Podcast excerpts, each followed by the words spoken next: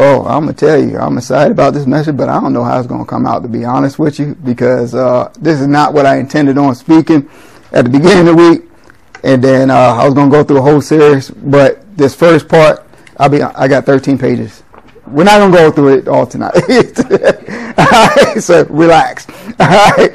Normally, I may have about four to six, but yeah, um, and, you know, this could be a little bit of a challenging topic because we're going to work our way up to it, but it's going to be familiar when we get it. So, you know, um, I'll start off with a story. So there was a, experiment that used to be done at a particular Ivy League college where they would do this experiment with uh, their psychology students.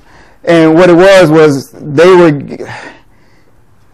they were given I guess the description of a particular object that they would go into a room and be able to look at that object. And and they were going to be quizzed on the object afterwards. And it was like three questions on the quiz, right? So they will, they would, the door will be open, and then they will look at the object, and then they will have to, you know, be able to describe what they saw. So usually the first two questions they had no problem with. Once they got to the last question, that's where what will give them difficulty. And the last question was, how do you describe, how would you describe the room? And they couldn't answer the, they couldn't answer that. Right? And the reason why they couldn't answer is because they were given a description of the object, so they focused in on that object. But the interesting thing is the room was not a normal room. One wall was completely taller than the other. The ceiling was slanted.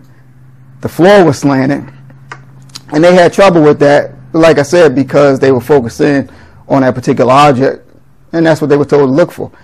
And that's what we can do when we go to the scriptures, because we we we hear stories, and they're in the Bible, but we hear them taught and preached a certain way, and not that they're wrong, but we can miss key details behind it, right?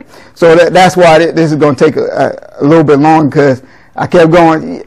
I don't like math, right? So whenever I had to do math, and I never understood why I had to do math, right? Especially when I was in college, like, why do I need to learn this, right? This has nothing to do with preaching a message.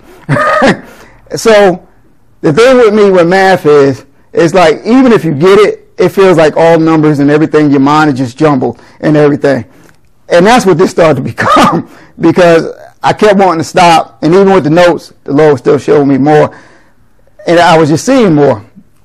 So uh, what we're going to do is sometimes when you have scriptures, some things are, you know how we got a sandwich where you got the two pieces of bread, right? And then you have the meat or whatever, right? And then we usually don't break it up normally to eat it, right? We just eat it all in one. And uh, that's kind of what we're going to do. We, we're, we're going to break it up, but we're going to start with the bread first.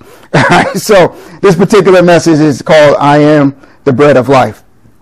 Right? So if I was just to ask, uh, you know, this is a rhetorical question for you all to answer to yourselves, but if you hear I am, what will come to mind with that? You know, it will come God, um, Exodus, you know, Moses. These are all things that will come to our mind.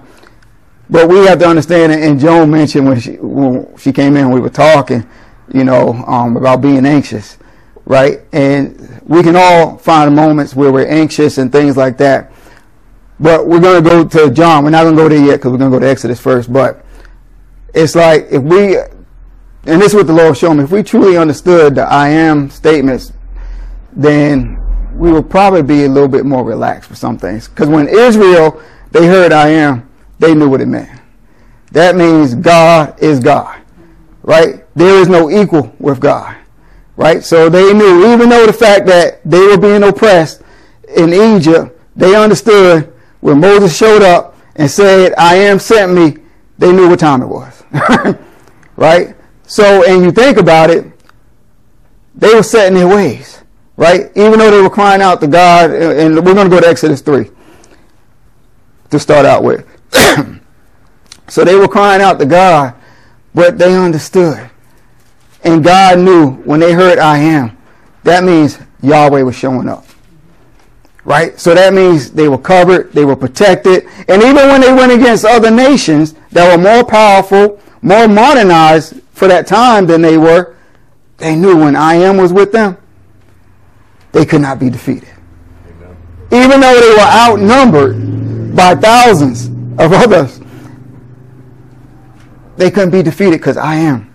And that's the same way when we understand what I am is to us and we, we catch that revelation of that, then we don't have to worry about anything, right? We don't have to be anxious about these things, right? But these are things that we have to remind ourselves of. All right, so Exodus 3, we'll begin at verse 6. Exodus 3, beginning at verse 6. Moreover, we're going to read to verse 14.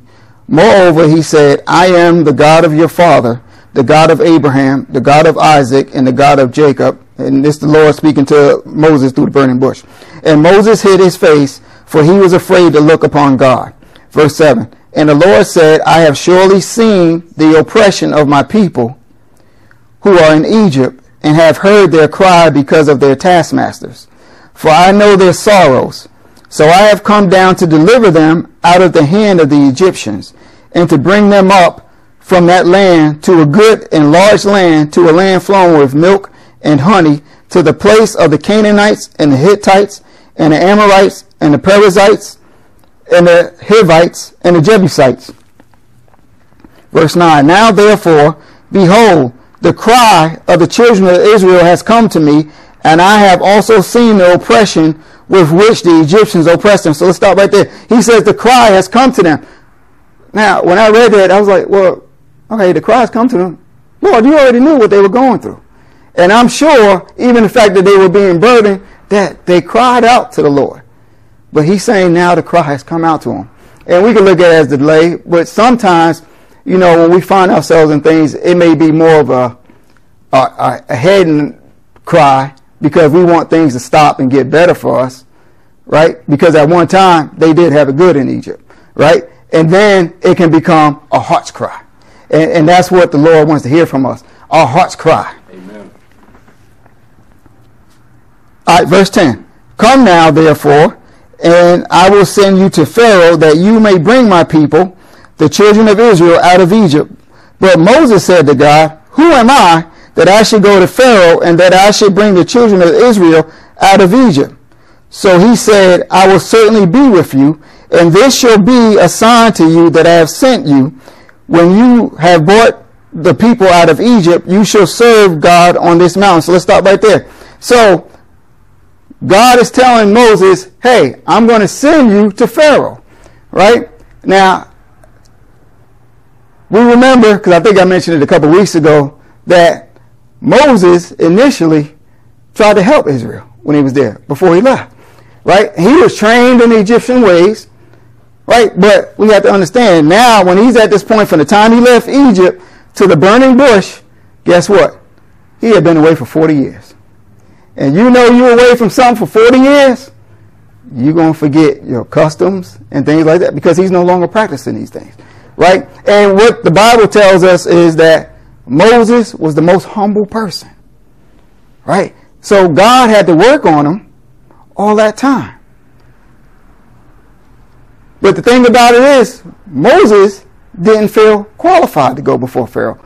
And you know, we can look back at, at, at, it now and we could be like, as Christians, we'll say, well, if God said to go, a burning bush is speaking to me, I'm going to go regardless.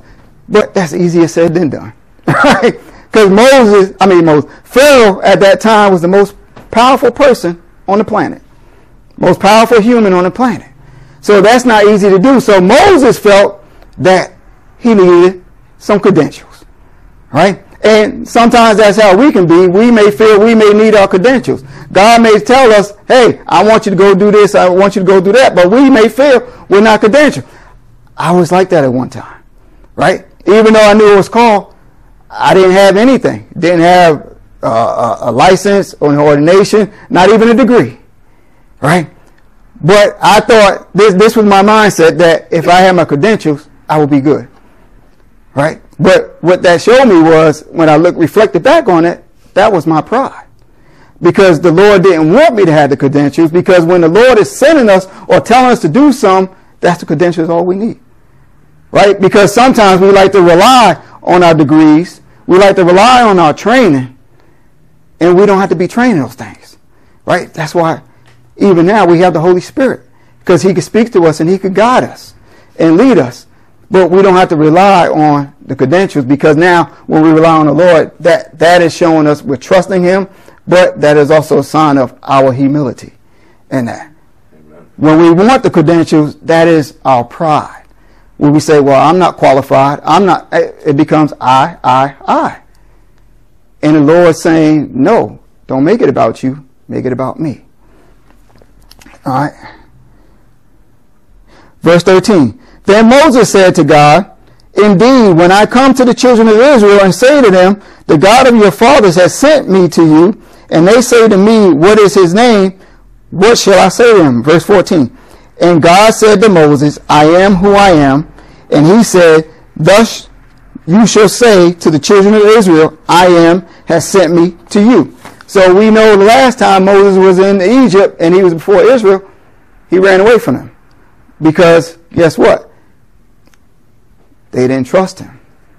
Right? Because he tried he tried to he tried to break up a fight and then he got scared because of they thought they, they were going to tell on him.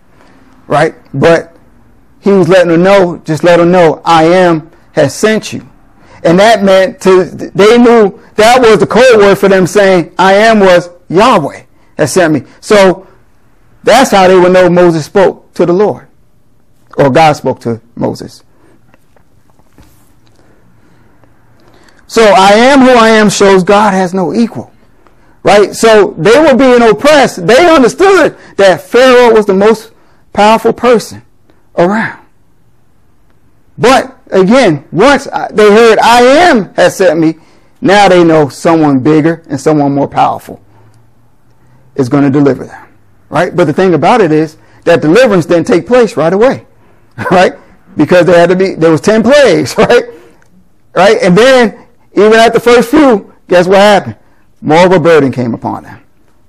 Right? So I'm sure they probably doubted, but Moses didn't doubt. Why? Because Moses was the main one who had that encounter with God. So Moses knew. So even, eh, you know, you think about it, it was really a miracle that Pharaoh never killed Moses. Because I don't know if y'all thought of it, but when I, whenever I read that, I'm like, well, why did Pharaoh just kill him? But he couldn't touch him. Because I am sent him.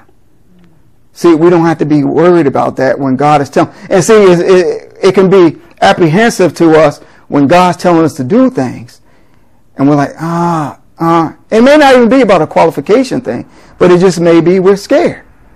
But once we know that God is God and He's sending us, now we don't have to worry. We don't have to worry about someone doing something to us. All right, so we know that, well, at least I hope we know, but we said it before, that, that, you know, everything in the Old Testament was pointing to Jesus. Right? Everything in the Old Testament was pointing to Jesus. And we like to talk about miracles signs and wonders, but there's a reason why those things happen. And you know, I, I thought about it even this week. You know, because when we hear signs and wonders, we associate it with miracles, right? I thought about it that they're actually two different words. I'll, I'll give you the definition once we get to the New Testament, but, but they're two different words, and there's two two different meanings. All right, so Deuteronomy 18. Let's turn there. Gosh, this is just the appetizer. We may, we may not even get to the bread. This is salad, right?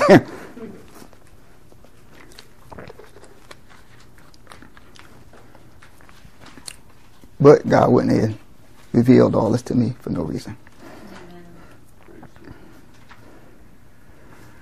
All right, Deuteronomy 18, beginning at verse 18. Read 18, 19. I will raise up for them a prophet like you from among their brethren and will put my words in his mouth, and he shall speak to them all that I command him. so I'm going to read that again. I will raise up for them a prophet like you from among their brethren, and will put my words in his mouth, and he shall speak to them all that I command him. So we, on this side of the cross, already know who that prophet is. Right? Israel, all before that, did not know who that prophet was.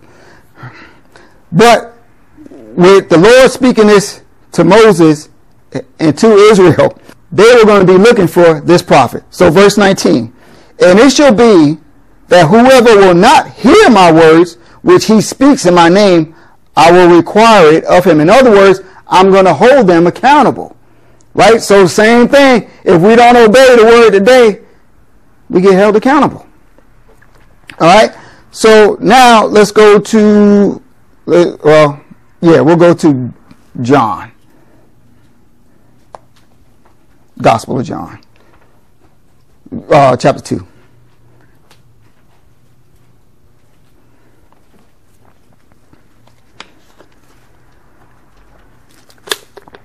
Y'all bear with me as we walk through this. All right, so Gospel of John. What do we know about John? We obviously know he was a disciple and he was an apostle, right? So the thing about the Gospel of John, he wrote the Gospel of John after Mark, Matthew, and Luke, right? So by the time he wrote the Gospel of John, he already knew what was going to be, what was in Mark, Matthew, and Luke. Mark was the first one written, right?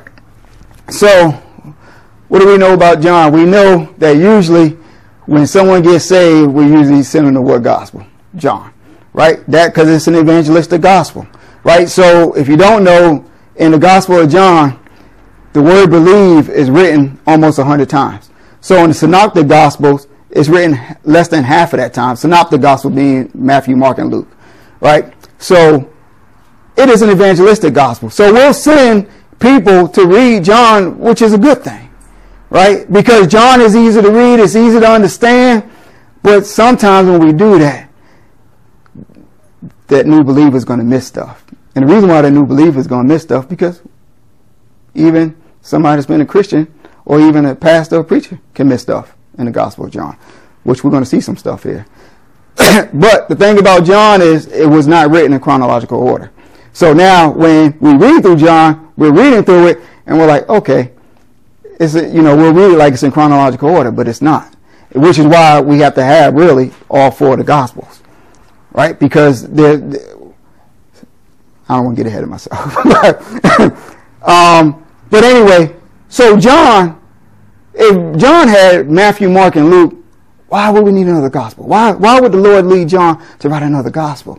See, John, there's things mentioned in John that's not written in the other Gospels. And when John repeats things that are written in the other Gospels, he adds certain things to it, meaning showing, okay, there's some revelation that may need to be expounded upon. Basically, John was written to show that Jesus was the prophet whom Moses was speaking about. So the things that John was writing about all show signs that Jesus was this prophet. So when we see these miracles, we'll read them, we'll see the miracles, and we're going to go to um, the feeding of the 5,000 in, in, a minute. But we'll see these miracles and we'll just take it at face value. But they were happening for a reason. They were happening so, and I think I might have said it Wednesday, that it wasn't just the fact that the Jewish leaders were the ones that should have recognized it. Actually, all the Jews should have recognized them. And we're going to see that in Scripture. All of them should have recognized them. All right, so John chapter 2, verse 11, just to, just to confirm what I was saying, says this. This beginning of signs Jesus did in Cana of Galilee and manifested his glory, and his disciples believed in him. Right? So he's talking about the water turning into, uh, into wine. Right? So we're looking at, and that was Jesus' first miracle, and we'll look at that, we'll just see the miracle, but that was a sign for his disciples to, to, to see that he was the Messiah. Right? Now, John chapter 20, let's turn there.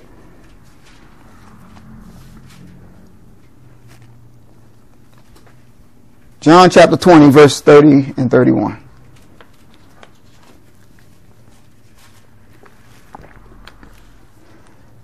All right. John chapter 20, verse 30. And truly Jesus did many other signs in the presence of his disciples which are not written in this book, but these are written that you may what? Believe that Jesus is the Christ, the Son of God, and that believing you may have life in his name. So John was writing to point people to Christ.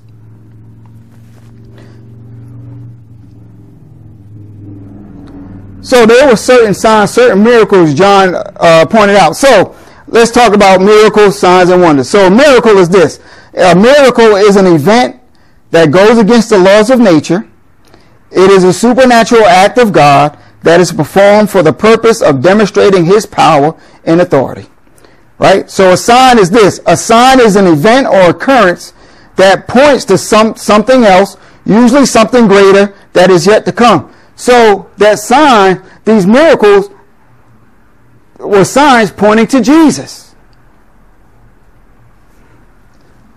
And a wonder is this. A wonder is a remarkable event or sight that causes people to marvel in awe and amazement. So sometimes we may attribute things today that are actually wonders that are, I mean, that we, we attribute it and say that they're miracles when they just a wonder. Don't go against the laws of nature. But we'll attribute and say, oh, that was a miracle. No, it was actually a wonder. Right? Some of those things could be things in, in, in, in the medical world. Right? Because a miracle is going to go against the laws of nature. All right, so let's turn to John chapter 6. So John wrote to convince his readers of Jesus' true identity as the incarnate God, man, whose divine and human natures were perfectly united into what? One person who was the prophesied Christ and Savior of the world. So in other words, Jesus was 100% God and 100% man. Amen. All right. John chapter 6, we there? All right, begin at verse 1. Feeding of the 5,000. We've all read this, right? We've all heard this taught, right? And I'm not saying it was taught wrong, but there's certain nuggets that we could pick up on, especially when we put the other gospels together. All right. Verse 1. After these things, Jesus went over the Sea of Galilee, which is the Sea of Tiberias.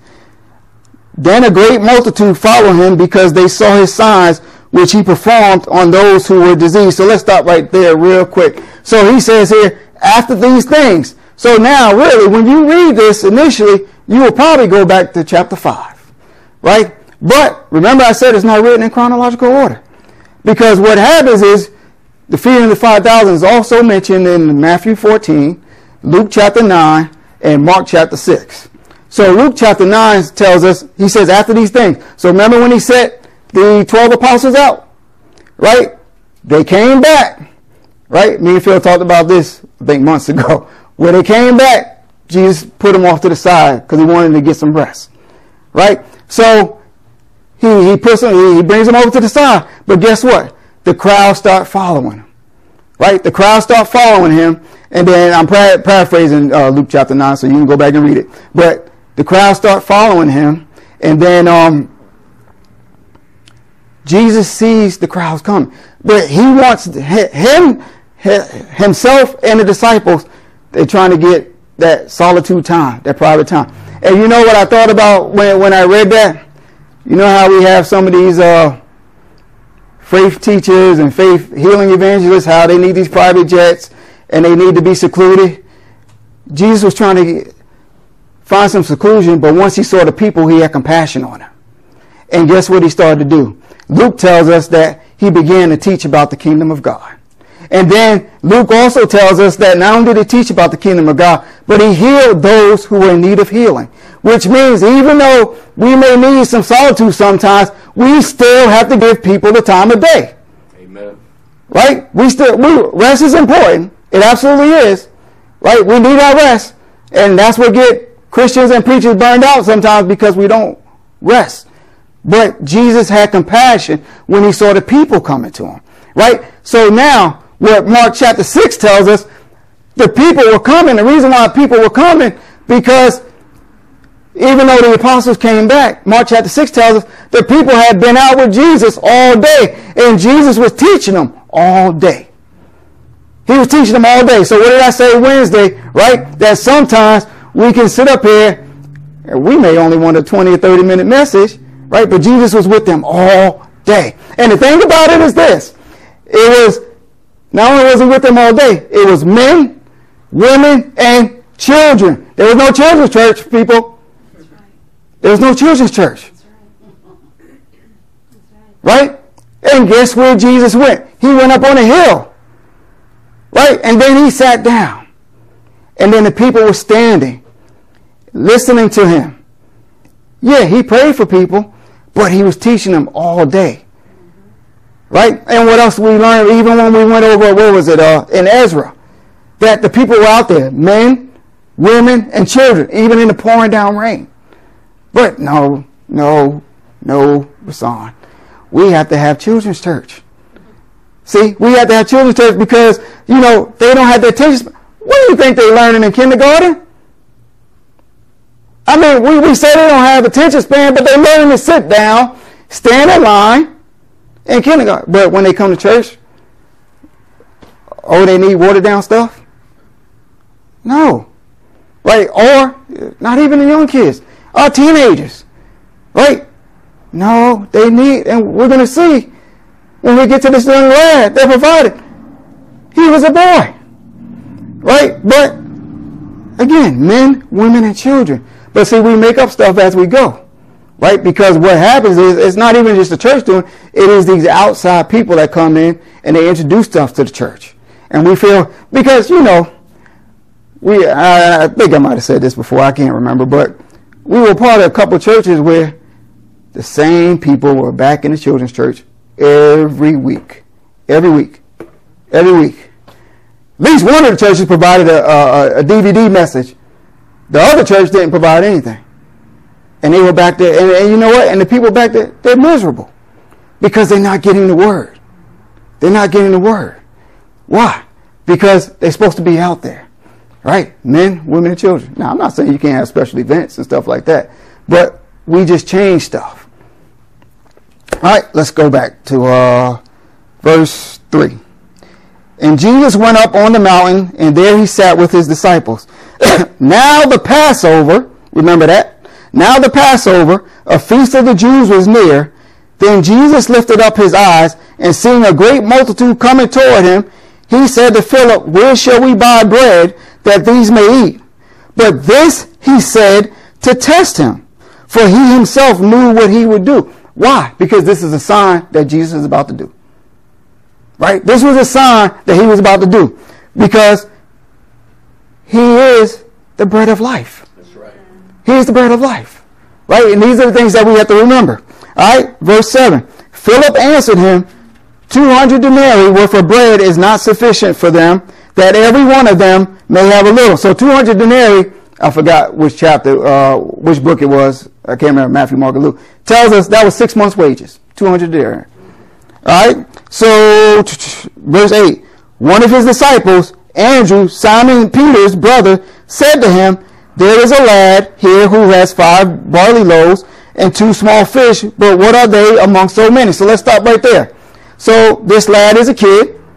So we see that this kid is there, right? We also can tell that this kid is poor because he didn't have regular bread. The barley was designed for those who didn't have, right? So not only was this kid poor, but probably other people there, thousands of other people there didn't have, right? So Let's go. Now, we've heard this. Well, I'm pretty sure we heard this, but I've heard this. We say, oh, Jesus had a fish fry for 5,000 people, and they would take out boxes and things like that. What John tells us in the Greek, that these other ones, Phil's laughing because he knows. the, um, what John tells us in the Greek that the other ones don't, that these fish were not fish that you catch. These were like little, not even sardines. These were small fish. It was more like a, a topping that goes on the bread. That's what this was. So you're not having a fish fry with that.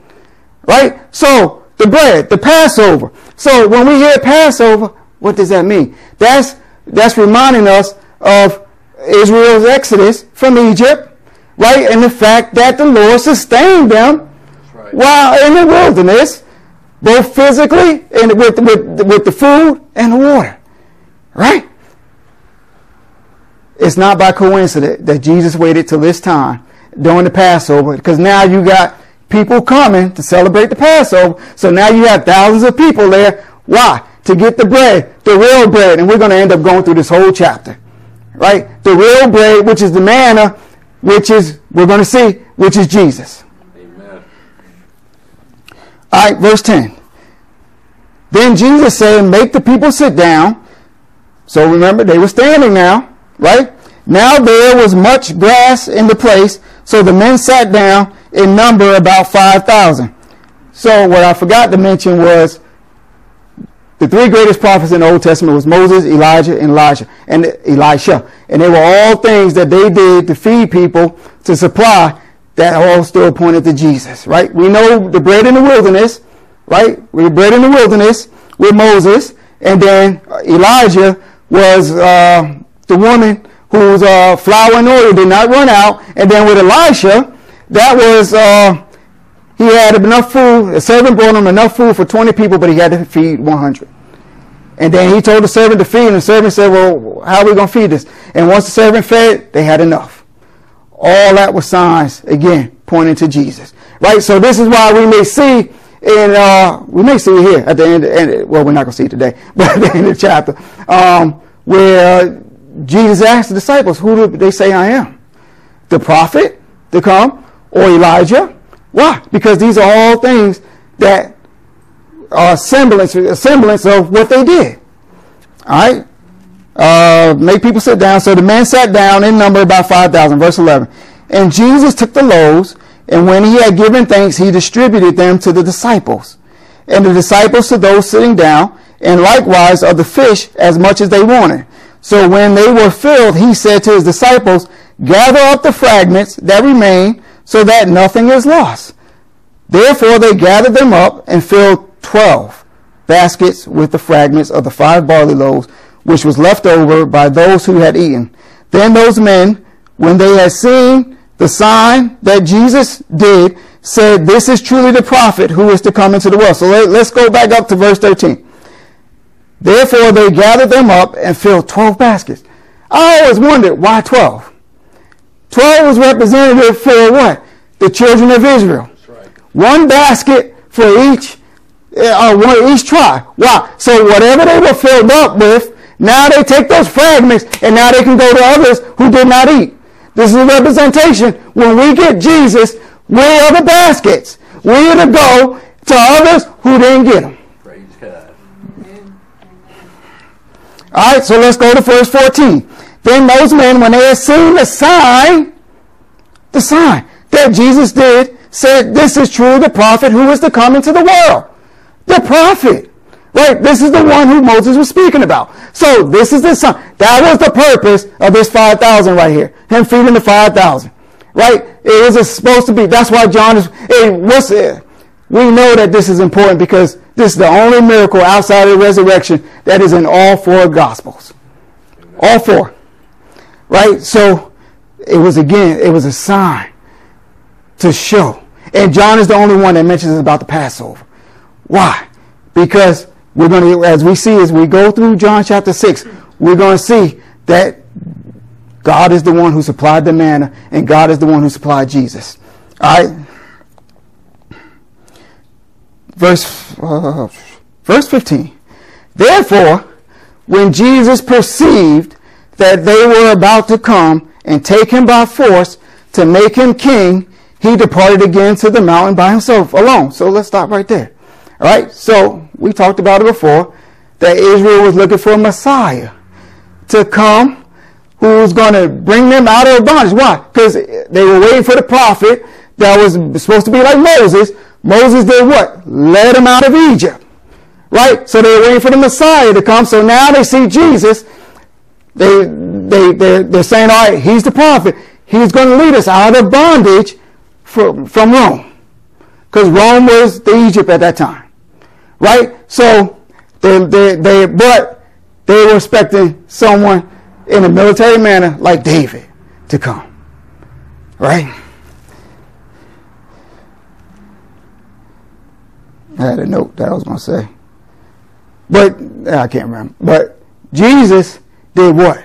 He went away. Why? Because this is one of the temptation moments. Why? Because he knew he was going to be king. Right? Because guess what? If they come, take him by force, make him king, guess what? He doesn't have to go to the cross. He doesn't have to be separated from the Father. right? So that's pretty tempting, right? Because he doesn't have to worry about getting uh, beaten and things like that. Right? But guess what? He didn't do that. Why? Because he thought about us. Because Jesus didn't come in the sense of trying to become a, a, a military king. See, they didn't understand Jesus was coming spiritually. They wanted him physically to take over. In other words, they wanted to come from under the oppression, the bondage of Rome, kind of like we see Christians today, come from under the oppression, the bondage of the government, right? Regardless of who's in leadership, right? And we don't need to listen to them. Stand up for your rights. That's rebellion, right? That's rebellion. So really, they wanted Jesus to come and help them to rebel against the Roman government. Jesus didn't come. Why? He didn't come like that. Why? Because he also wanted the Romans saved. And we're going to get to that eventually. Amen. Right? Because we hear a lot of times, and I've, I've said it. I've said it. I've been guilty of it. That Jesus came and he just ministered to the Israelites. No, he ministered to thousands. Thousands. Thousands of Gentiles. And we're going to see that. Right? And there's a parallel between the two. Right? But one saw him from the flesh. One saw him spiritually. And those that were supposed to see him spiritually, which was Israel, missed it. They missed it. Right? But we can't get into rebellion. We can't, when we hear Christian leaders, pastors, who or just Christians in general say, no, stand up, rebel. First Samuel, I think it's 23, says what? Rebellion is as witchcraft. Right. Not that rebellion is witchcraft. It's like the sin of witchcraft. So God's never taught us to rebel like that. But yet, we fall for it, hook, line, and sinker. We see Christians say it all the time. Nope, do, do this. Do. No, that's not what Jesus. That's not how Jesus came, and that's how Israel missed it. Because we're not supposed to just come out of our flesh like that. Jesus loves everybody, right? Jesus loves everybody. I'm trying to figure out if I want to keep going. All right, I'll keep. I'll finish this up. Verse 16. Now, when evening came, his disciples went down to the sea, got into the boat, and went over to went over the sea toward Capernaum. And it was already dark, and Jesus had not come to them. Then the sea arose because a great wind was blowing. So when they had rowed about three or four miles, they saw Jesus walking on the sea and drawing near the boat, and they were afraid. Verse 20, but he said to them, It is I, do not be afraid. Then they willingly received him into the boat, and immediately the boat was at the land where they were going. So we see a couple miracles there, right? Jesus walking on the water, and then as soon as Jesus got in the boat, it immediately got to land. Now, because it's not in John, in Matthew, Matthew, this is the same time where Peter walked on the water. John just doesn't mention it. Why? Because John didn't think it was important to mention. Right? But Matthew mentions it. Hmm. All right, verse 22. I'm trying to stop, but uh, all right, verse 22. On the following day, when the people who were standing on the other side of the sea saw that there was no other boat there except that one which his disciples had entered, and that Jesus had not entered the boat with his disciples, but his disciples had gone away alone. However, other boats came from Tiberias near the place where they ate bread after the Lord had given thanks. Verse 24. When the people therefore saw that Jesus was not there, nor his disciples, they also got into the boat, into boats, and came to Capernaum seeking Jesus. And when they found him on the other side of the sea, they said to him, Rabbi, when did you come here? So in other words, they knew that Jesus had to walk on water. Right? So this is where we will miss it when we see Jesus walk on the water as a miracle. So what is the, the Jesus walking on the water is a representation of? Moses taking them through the Red Sea. Also Joshua taking them through the Jordan. Why? Because Moses didn't lead them into the promised land. Joshua led them into the promised land. That's what this was. An example of. So this was another sign to them. Verse 26, uh, Jesus answered them and said, Most assuredly I say to you, you seek me not because you saw the signs, so that you, you seek me not because you saw the signs that I was the prophet to come.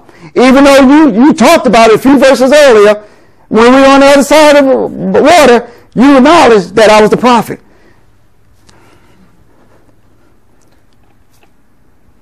I'll start again, verse 26. Jesus answered them and said, Most assuredly I say to you, you seek me not because you saw the signs, but because you ate of the loaves and were filled. Do not labor for the food which perishes, but for the food which endures to everlasting life, which the Son of Man will give you, because God the Father has sent his seal on him. Then they said to him, What shall we do that we may work the works of God? Jesus answered and said to them, This is the work of God, that you believe in him whom he sent. So let's, uh, I don't want to lose my place. Verse 29, John 6. All right, so, uh, oh, no, I'll, I'll keep you. 30, sorry. Therefore, I'm trying to get to another chapter.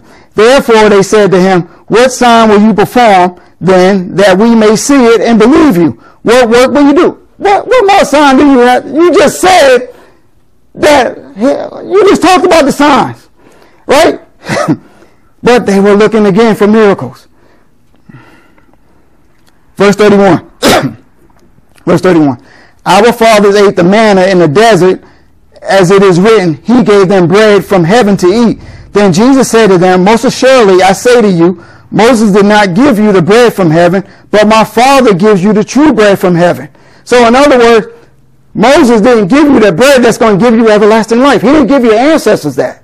Right? But my Father has given you the bread which is Jesus. The bread of life. Verse 33. For the bread of God is he who comes down from heaven and gives life to the world. Then they said to him, Lord, give us this bread always. So they're looking to get their bellies full. Jesus is trying to talk to them spiritually, but they're seeing things naturally. Verse 35. And Jesus said to them, I am the bread of life. He who comes to me shall never hunger, and he who believes in me shall never thirst. But I said to you that you have seen me, and yet you do not believe. All that the Father gives me will come to me, and the one who comes to me I will by no means cast out. For I have come down from heaven not to do my own will, but the will of him who sent me. This is the will of the Father who sent me, that of all he has given me, I should lose nothing, but should raise it up at the last day. Verse 40. And this is the will of him who sent me, that everyone who sees the Son and believes in him may have everlasting life, and I will raise him up at the last day. So, let's stop right there. They don't know what's about to take place, just like you don't know what's about to take place, because I didn't go there. so, Jesus is saying, everyone.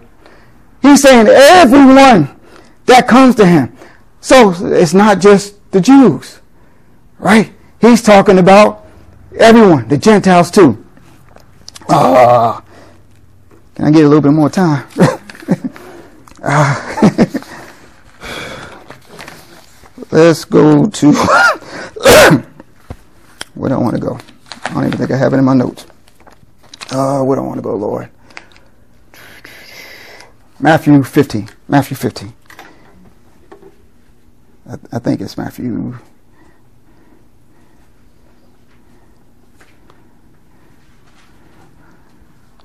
And I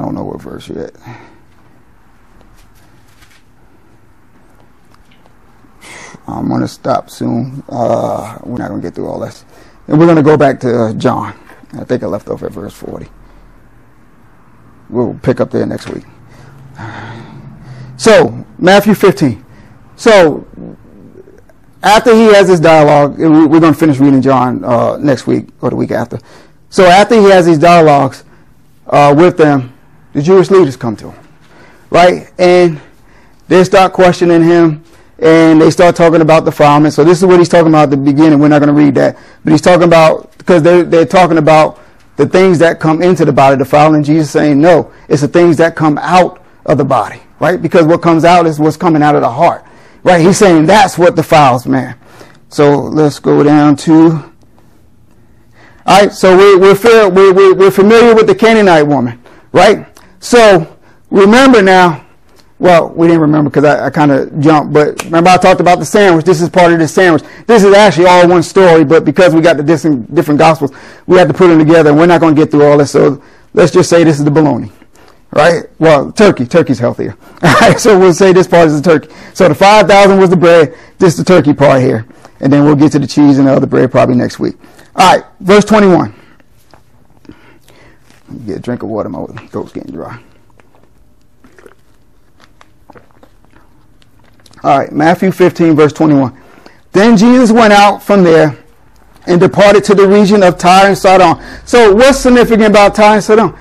That was a heavily populated Gentile area. Right? So now, the majority of people who he's going to face there are going to be Canaanite. This is why this Canaanite woman comes up to him.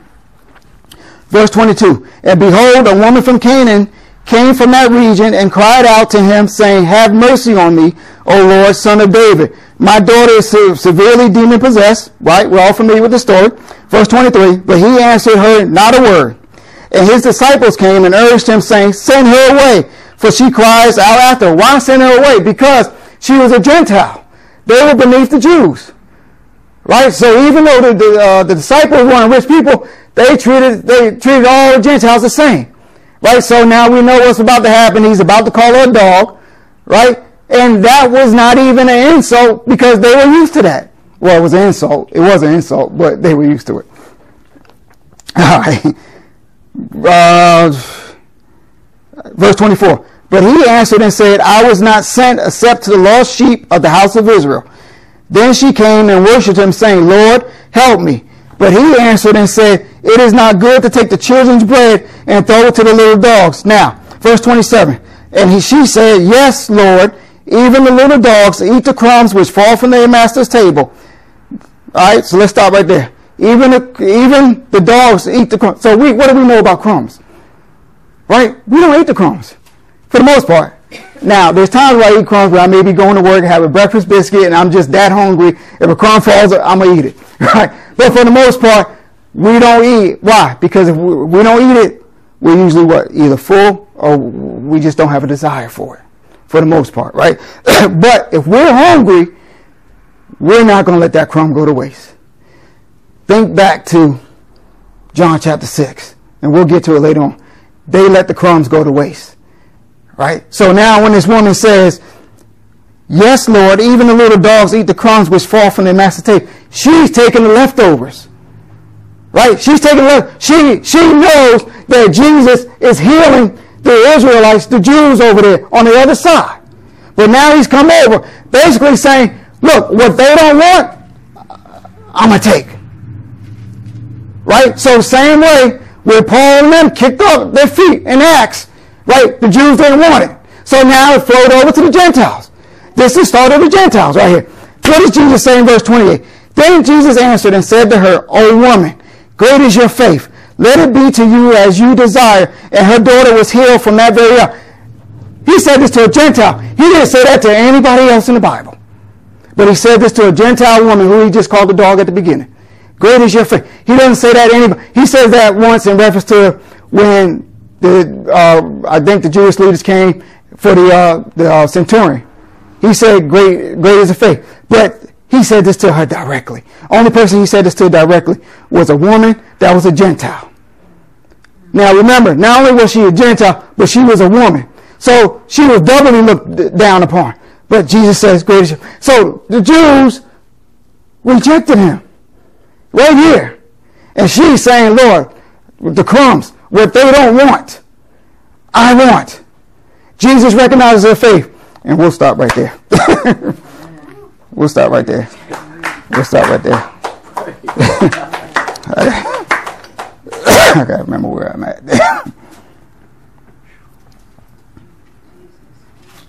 Amen. Let's pray. Amen. Heavenly Father God.